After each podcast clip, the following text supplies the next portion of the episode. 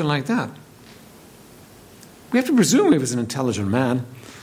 He's at the top of his game. The problem for him is he's got all the Roman gods to deal with. And then he comes to Israel, to Jerusalem. N- not knowing it, but to, to the living God. But the Jews are always fighting. They're fighting against everybody. They're causing trouble. They're causing difficulty, and they're fighting against everybody. And he doesn't find truth there. And now the one who is truth, who said, I am the way, the truth, and the life, stands before him. And he's got to actually make a decision whether he let this in or not. He misses the point completely and carries on. And you see, I think that can happen to us. I think with all the information you and I have got coming our way, we can get dull to the truth. We can come to the place where we're illiterate as far as truth is concerned. And you see, here's the reality we want to be wise. We want to live wise lives. We want to live lives that are going to count. And if we're going to live lives that are going to count, we're going to have to do truth. But if we're going to do truth, we have to go back a step further and we have to take in truth. We have to take this in. Because that's where we find truth. We have to actually take this truth in. And when it comes to us taking truth in, we've got so many things coming our way. We got traditions coming our way. We got information. Uh, we got the tolerance of our age. We got a whole. We, have just got all kinds of stuff going in. So that when you ask people about the simplest things about truth, oftentimes they don't know. Do you know? I think it's true that we have more information, um, but less understanding or comprehension of that information than ever before. And when it comes to truth, you know, there, there, there were people just a few hundred years ago uh, who would have died and did die to own a copy of the Bible. And now you've got it. You've got several copies probably stuffed somewhere. You've got a copy on your phone. You've got a copy on your computer. You've got more copies. And yet, actually getting it in us is the key. Really, I'm inclined to actually have a, a, survey. Obviously, not tonight, but, but I'm inclined to have a survey so we see where we are as far as our Bible reading and our Bible studying is concerned, right? And I think it'd be helpful to us to actually look at it and find it, find out where we stand as far as Bible reading and Bible understanding is concerned, right? So, okay, Proverbs chapter 7. You're with me there. We're going to read, right? We're starting in Proverbs, but you're going to have to get, have to get your Bible in your hand because we're going to be doing a little bit of reading tonight, right? So you're going to have to look around, right? So everybody got a Bible in your hand? Okay, you got a Bible somewhere in your hand because you're going to have to go to these passages with me and look at them, but they will be helpful to us. Okay, it's going to be worth uh, looking at, right? So Proverbs chapter 7 and verse 1 My son, keep my words and lay up my commandments with thee. Keep my commandments and live, and my law as the apple of thine eye. Bind them upon thy fingers, write them upon the table of thine heart. Say unto wisdom, Thou art my sister, and call understanding thy kinswoman, that they may keep thee from the strange woman, from the stranger which flattereth with her words. And we're not going to go into that. We will do on another occasion. But the idea is that you, have got to get wisdom. You've got to hold on to it. You've got to bind it to your heart. You've got to make it important to you. Wisdom is a key issue uh, for you, and you, you, you've got to make it something that you do on purpose. Right? Let's have a word of prayer. Father, would you bless us? Help us, Lord, with your word tonight. Oh, Lord, I pray that we would be a people of truth. We would be a people of the book. We would be a people, Lord, that want your commandments and want your way. And, Lord, a people that are wise enough to live, live them, Lord. Would you help us tonight, we pray, in Jesus' precious name. Amen. Right? Okay, so taking heed to Scripture. I'm going to give you five things that taking heed to Scripture will do, and then I'm going to talk about how you take heed to Scripture, right? Taking heed to Scripture, first of all, uh, will preserve you from error in your life, will preserve you from getting it wrong in your life. There was a group of people and uh, in the Old Testament times, and they came to the persuasion that there was no resurrection. Right? In other words, there's nothing. You die, you go in a hole in the ground. They were Jews. They're called Sadducees. They, they had come to that place where they were persuaded there was. A, they used to argue back and forth with the Pharisees because the Pharisees believed there was a resurrection. Now, not believing there's a resurrection is a pretty important thing. It's a pretty dangerous thing to believe because if there's no resurrection, it's eat, drink, and be merry, for tomorrow we die. You got nothing to face. And uh, so they come to Jesus with another question, and he actually nails them as far as their error is concerned, and he tells them why they're wrong. So look with me, Mark chapter 12. Mark chapter 12. And we're looking at verse 18 to 27. Mark 12 and verse 18.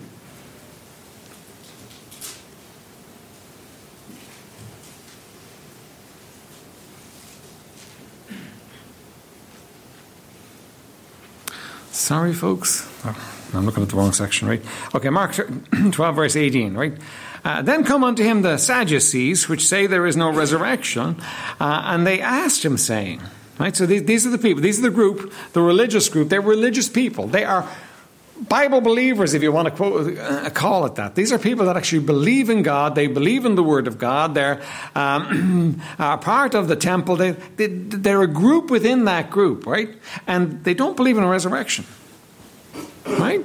Pretty scary thought, right? but uh, they come to him saying, Master, Moses wrote unto us, if a man's brother die and he uh, leave his wife behind him and have no children, and his brother, uh, that his brother should take his wife and raise up seed unto his brother. Now, now there were seven brethren, and the first took a wife and dying left no seed. And the second took her and died, neither left he any seed. And the third likewise. And the seven had her and left no seed. Last of all, the woman died also. In the resurrection, therefore, when they shall rise, whose wife shall she be of them? For the seven had her to wife, right? Now, they're trying to catch him out. Right? They look at this thing. You say there's a resurrection? Okay, well, we're, we're going to hit you a stumper. Right? Uh, this woman, she had seven husbands, all brothers, because the Old Testament law was, you know, you were to raise up seed to your brother. Uh, you know, so um, she had seven husbands, so they all died before her. When she dies, whose husband is she going to be in the resurrection? Gotcha.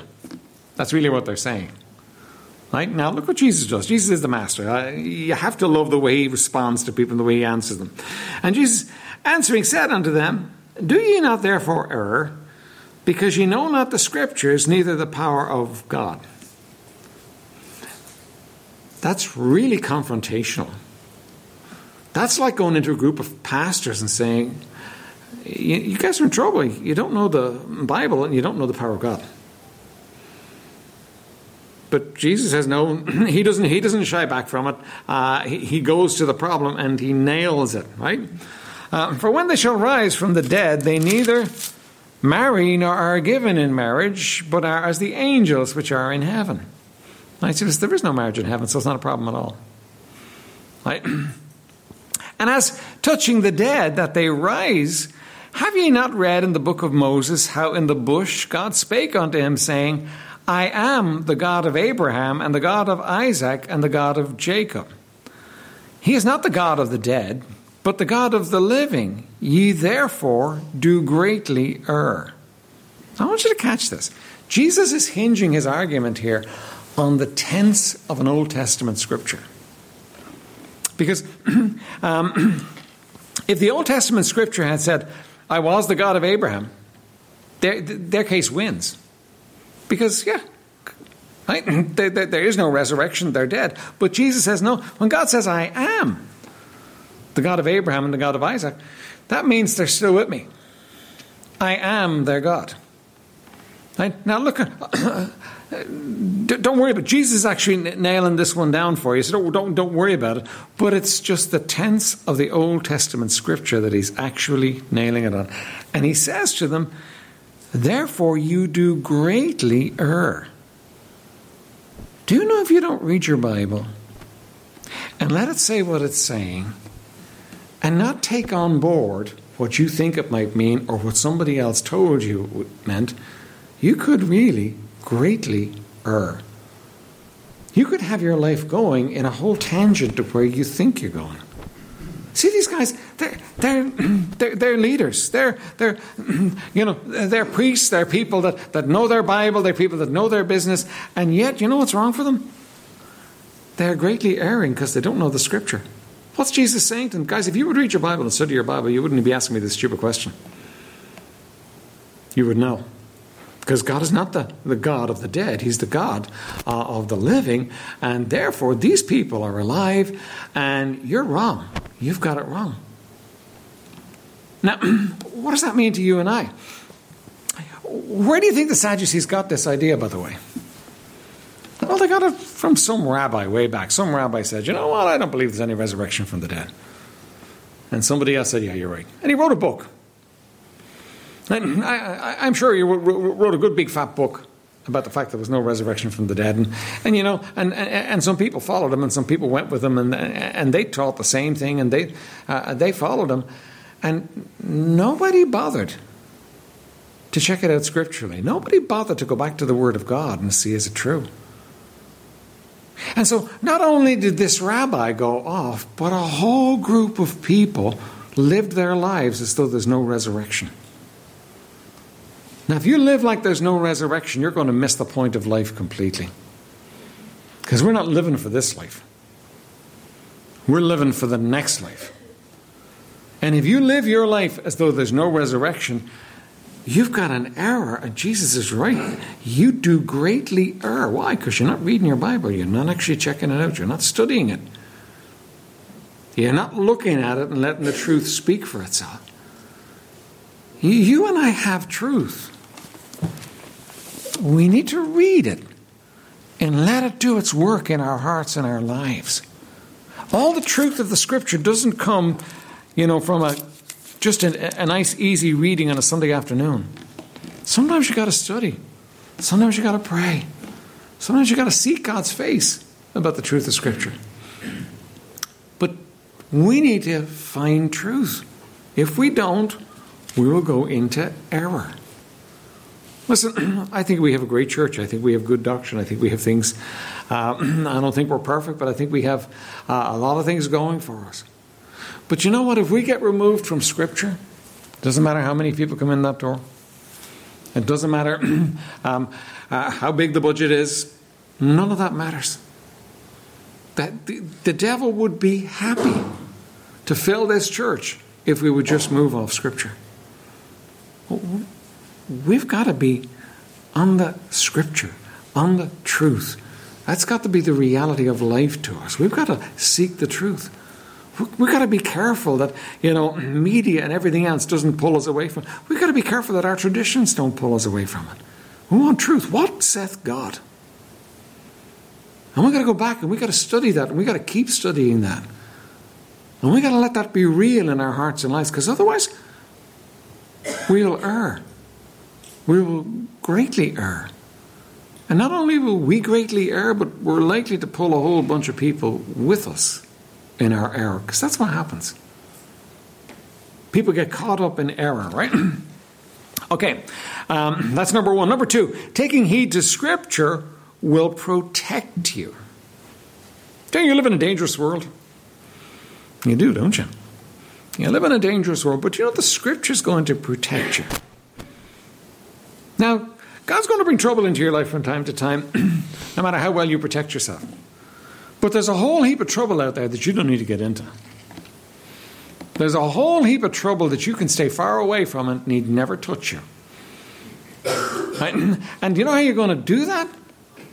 You're going to do that by taking heed to Scripture.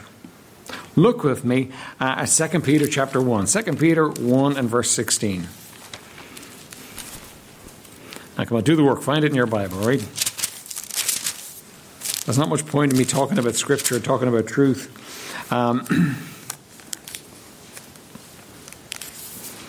if we're not actually looking at it and getting into it, all right? Verse 16. For we have not followed cunningly devised fables when we made known unto you the power and coming of our Lord Jesus Christ, but were eyewitnesses of his majesty. For he received from God the Father honor and glory when there came such a voice to him uh, from the excellent glory This is my beloved Son, in whom I am well pleased. On the Mount of Transfiguration, uh, James, John, and Peter actually saw Jesus with Moses uh, and Elijah, and they saw him transformed before their eyes. In fact, they saw him in his glory. Uh, they saw, and, and they were terrified. Peter was terrified when he saw it. And they heard the voice of God from heaven saying, This is my beloved Son, in whom I am well pleased. They actually heard it. They had an experience that you could write a book about, that you could live off for the rest of your life and go tell people, Yeah, we were there when it all happened. And so they're saying, Listen, we haven't followed cunningly, cunningly devised fables, we haven't followed stories here. We heard him, we saw it, it was real. Right? But look at verse 19. And he says, We have also a more sure word of prophecy. Right? What's a more sure word than what you see? What's a more sure word than hearing God from heaven speak? This. It's a more sure word. Do you know that experience can be very deceiving? You can get it wrong. Over the years, you can remember things wrongly. You tell a story often enough, and if you're a good storyteller, you'll embellish the story, and you'll end up, you know, with the story kind of being very different from the first time it was told. You, know, I, if, if you tell a story to one person and they tell it to somebody else, and it's passed on from person to person, you know, by the time it finally gets to the end, it can be totally different. Not intentionally. Nobody's t- intending to lie. It's just, you know what? That's what happens uh, in the stories. But when it comes to something more sure, that's what you've got in the Word of God. You've got something that's more sure than anybody's experience. That's why when somebody gives you their experience, they, they, they can believe their experience, whatever it is. They can believe their experience. They can tell you, listen, it's true. They can tell you they were there, it happened, and so on. If it doesn't line up with this, it's wrong. Because Scripture trumps experience always. Scripture trumps experience always. It's not what you think happened, what you feel happened, it's what Scripture says that's important. And we, we need to come to that place where we give it that kind of authority in our lives. Look what he, look what he further says about it. We, have also more sure word of prophecy, verse 19, whereunto ye do well, that ye take heed, as unto a light that shineth in a dark place until the day dawn and the day star arise in your hearts. Do, do you know that when it's dark, you can't see anything? And you're likely to mistake things, and you're likely to stumble into things because it's dark. So easy, isn't it? Did you ever wake up in the night and you, you stubbed your toe on something and it ruins your night's sleep because you're in pain? Did you ever walk on Lego if you have kids? Lego's pretty evil stuff when you walk on it in the nighttime. It's bad. It is bad stuff, right? um, but what happens in the dark you can't see. And or you walk into a door because you can't see. You're half asleep and you and you stumble. Now, what helps? And you don't want to do this because you don't want to wake up fully. You want to go back to sleep again, so you don't want to turn on the lights and wake everybody else up. But what helps is if you turn on the lights, then you can see. That's the joy of a phone now, isn't it? You can just turn on your phone and it can show you where you're going, uh, even in the night. but the, the thing is that if you turn on the light, you, you don't stumble and fall. Do you know the Bible is a light to your feet? A lot of people out there just stumbling around in life stumbling around in life because they've got no light and it's dark out there. when you stumble around, uh, you're going to get hurt. You just when you stumble around in the dark, you're going to end up getting hurt. But he says you, you, you have a light. You have a light that shines in a dark place until the day dawn and the day star rise in your heart until Jesus comes. You have a light that shines. He gives you the Word of God to guide you on your path in life. And if you will take it and you will obey it, there's a whole heap of trouble you're never going to know. A whole heap of trouble you're never going to get into.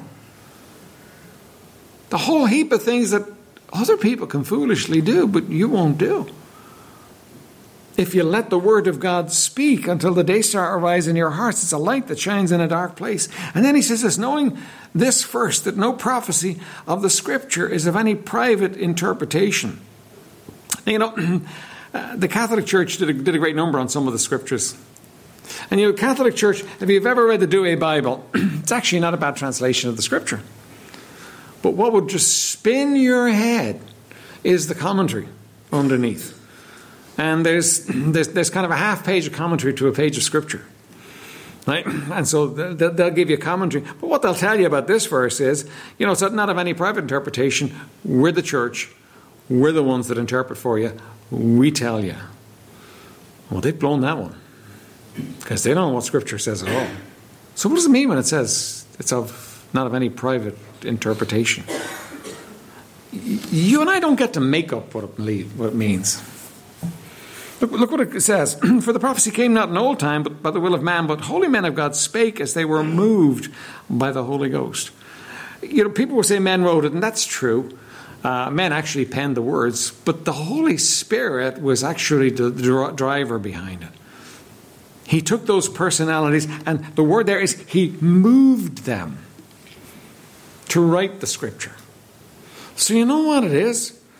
The Holy Spirit's the author of scripture. You and I don't get to make up what it says. There is an author, he had an intended meaning. And we need to find that meaning. So here's the thing. You see, there's two ditches you can go into uh, in this thing, and people do it. Uh, on the one side, you've got people who are scripture only. Right? And they're going to look at the scripture and they're going to say, well, it's got to be in the black and white. And they will use their intellect to try and interpret what it says. And they'll end up going wrong. And then you've got another pe- group of people who say, well, the Holy Spirit's leading in our lives and, and um, you know, He's the one that's there. And it's neither. It's the Scripture and the Spirit. The Scripture is the anchor, the Spirit is the illumination that helps you to understand it, but you need both at work in your life. And by the way, let me dispel a notion for you. Oftentimes people think, well, you'd have to have a degree in Bible or maybe more for you to understand the Scripture. That's a lie. You don't need somebody to explain to you all the uh, intricacies of Greek. You need the Holy Spirit. You have the author dwelling in you. It's kind of like this you, you sit down and you read your Bible, and it's just a picture for you, and the author is right there, and you say, What does this mean? And he says, Well, what that means. Uh, and you say, What does this mean? He says, Don't worry about that. I'll, I'll explain that to you later on. Just keep on reading. But he's there to explain to you what the Word of God means. Because he wants it to be that the Word of God is a light to your feet and that it protects you. You know what? You and I have gotten ourselves in trouble from time to time. And you know what? very often, I can look at the trouble I've gotten myself into and I say, oh, I didn't do what I was supposed to do there. Maybe I hadn't bothered reading it. Maybe I hadn't bothered asking help. But I didn't do what I was supposed to do there.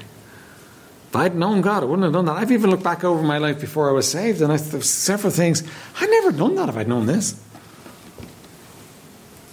this. The Word of God is a light to guide you in the dark place of this world. And it's good at it. But you need to know it. You need to let it in. You need to let the, let the Word of God into your heart and into your life.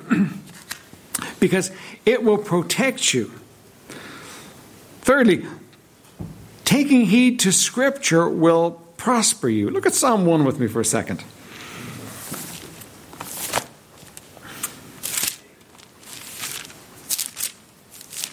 By the way, I'd like to learn this as a scripture song. Psalm 1.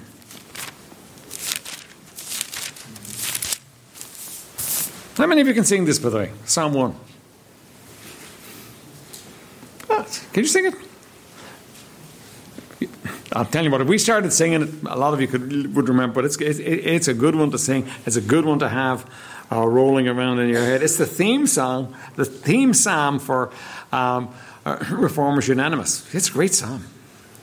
It's got great truth in it, right? right? Psalm 1, starting in verse 1. Blessed is the man that walketh not in the counsel of the ungodly, nor standeth in the way of sinners, nor sitteth in the seat of the scornful. Right? So you've got the foolish man of verse 1 contrasted with the wise man of verses 2 and 3. Now, look at the wise man in verses 2 and 3. But his delight is in the law of the Lord, and in his law doth he meditate day and night. Do you know the wise man is going to meditate in the law of the Lord day and night? Does that sound boring to you? You're not going to say yes, not in a Sunday night church, are you? Uh, kind of does sometimes, doesn't it? But, but think about it. You have a hard time living in this world. It's a wicked world, it's a dark world. You so often have a hard time knowing what to do. Sometimes you know what to do, but it's the wrong thing, and you know that too. Sometimes you know what to do and it's the wrong thing, but you do it anyway because you don't know any better. The Word of God, when you meditate on it, when you think on it, when you dwell on it, it will straighten out your path and give you a life that's effective and that counts and that is helpful to you. See, the, the Word of God is God's plan for how you should live your life in this dark world. And he says, he wants you to dwell on it, to delight in, in it, uh, to, to meditate on it. And we'll talk about those things. Uh, but look what verse 3 says, because here's really where we want to go with this, right? And he shall be like a tree planted by the rivers of water, that bringeth forth his fruit in his season. His leaf also shall not wither, and whatsoever he doeth shall prosper. That's a word picture that he's given you there It's going to be like a tree that's planted by the river of water, uh, rivers of water. And you, you, imagine a desert place where there's nothing much growing and so on. It's pretty grim, uh, it's pretty bad. But in this desert place, there's not one river, but there's at least two rivers of water. Right? So in this desert place, you've got, in, you've got two rivers of water coming through, and you've got a tree that's planted. My picture, in my mind, is it's planted right where the two tree where the two rivers meet. Right? You ever see the meeting of the waters in Avoca? Two rivers come crashing in together, and my picture is this tree is planted right in the middle. Now, this tree that's planted in the middle has got abundant sunshine because it's in a desert place. But it has abundant water because there's two rivers converging where it's planted. That tree's going to do well. That tree is going to do really well. And that's what he says. His leaf also shall not wither, and whatsoever he doeth shall prosper. Wouldn't you love that? Wouldn't you love to think, well, whatever I turn my hand to is going to go well? Whatsoever he doeth shall prosper. Doesn't that, isn't that what you want for the picture for your life? Don't you want to be that tree that's planted by the rivers of water, that's producing fruit, uh, and everything you touch is going well, is prospering? Of course you do. You're not dumb. That's what we want for our lives. Well, how are you going to get that? The Word of God. Meditate on the Word of God. Listen to the Word of God. Read the Word of God. Study the Word of God Memorize the Word of God. Let it in. Let it in so that it becomes your life. Spurgeon said this. He says, Our blood should be bibline. Right? In other words, if you cut us, the Word of God should be there. It should be the driving force of our lives. The Word of God should be that which drives us. Do you know? Listen, what he's saying is, whatsoever he doeth will prosper. Isn't that what you want for your life? Well, God's telling you how to, how to, how to have that happen. The Word of God. Look at another scripture that says the same thing. Look at Joshua chapter 1.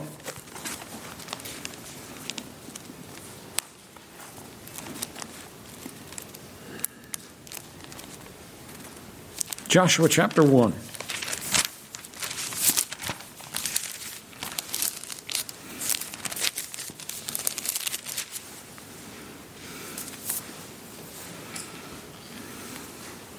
we're looking at verse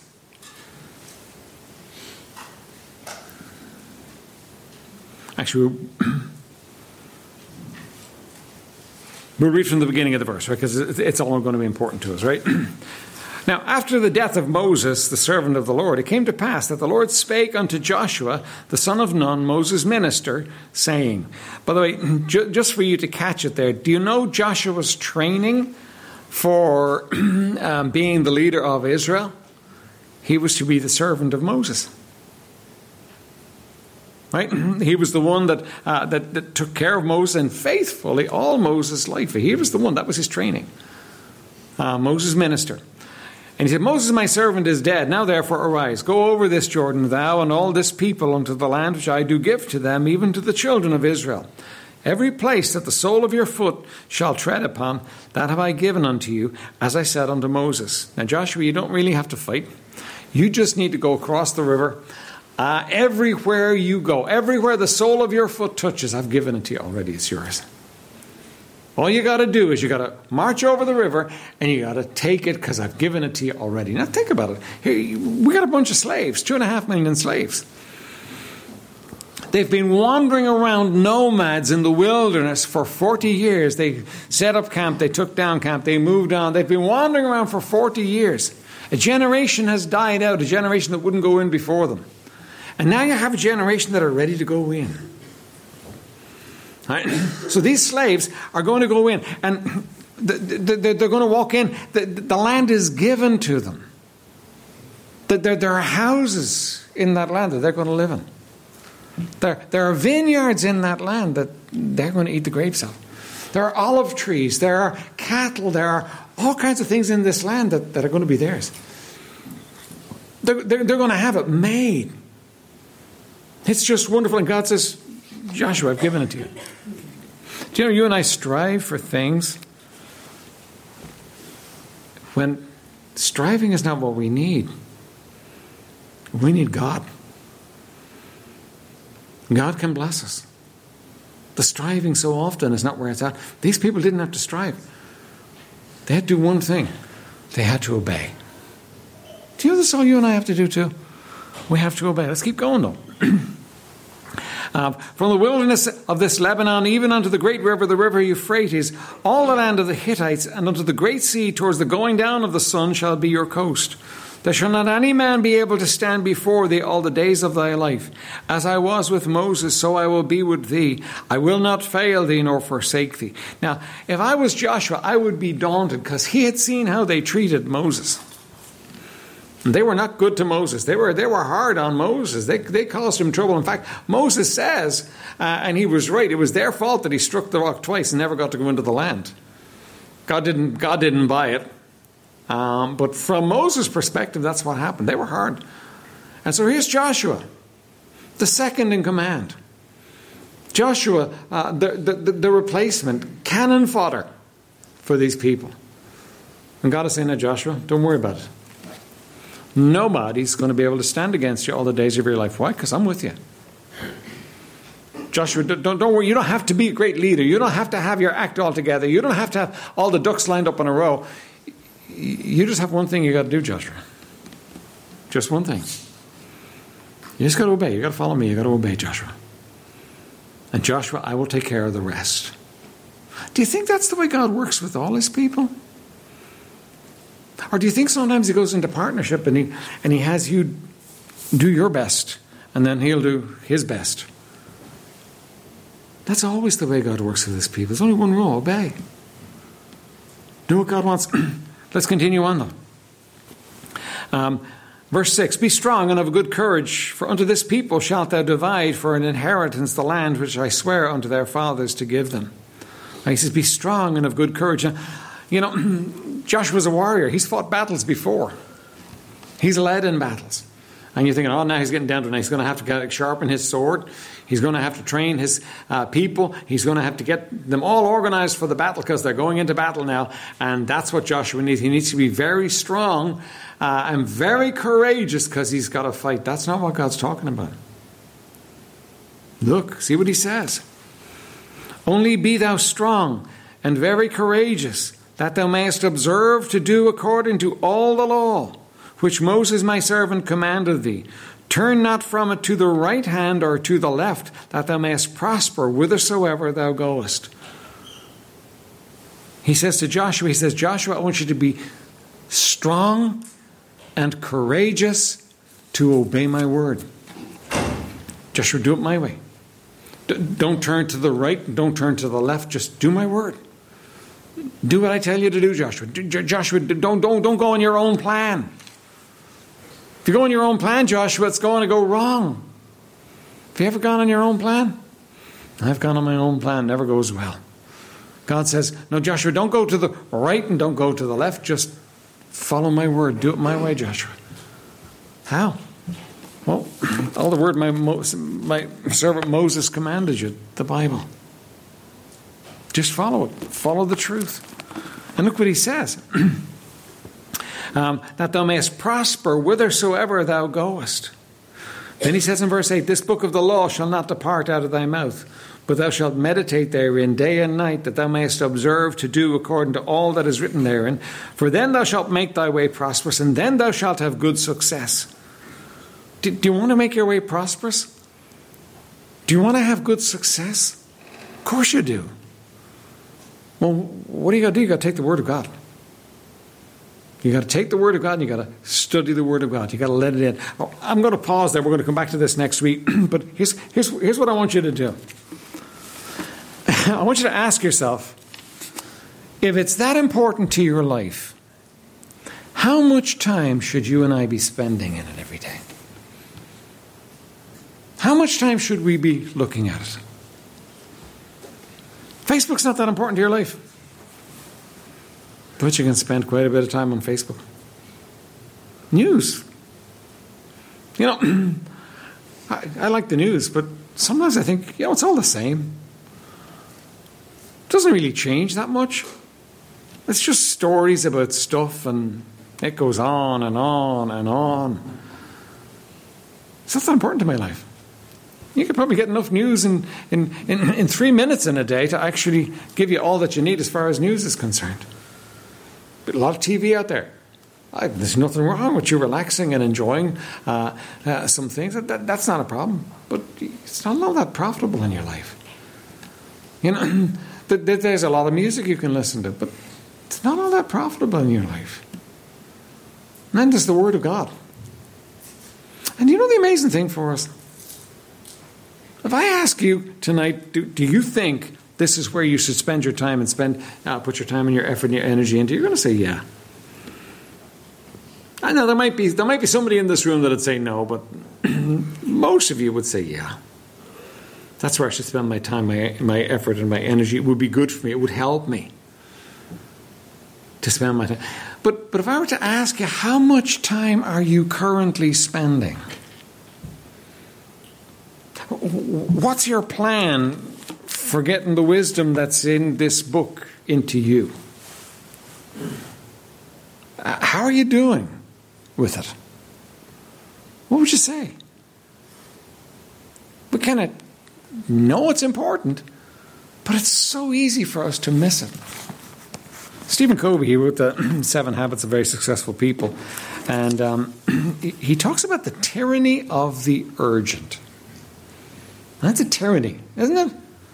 You got to do this and you got to do that and you got to respond to the text and you got to respond to that email and you got to talk to that person and you got to do this work and you got to go shopping and you, got to and you got to and you got to and the tyranny of the urgent. The problem is that the tyranny of the urgent is likely to make you upend your priorities.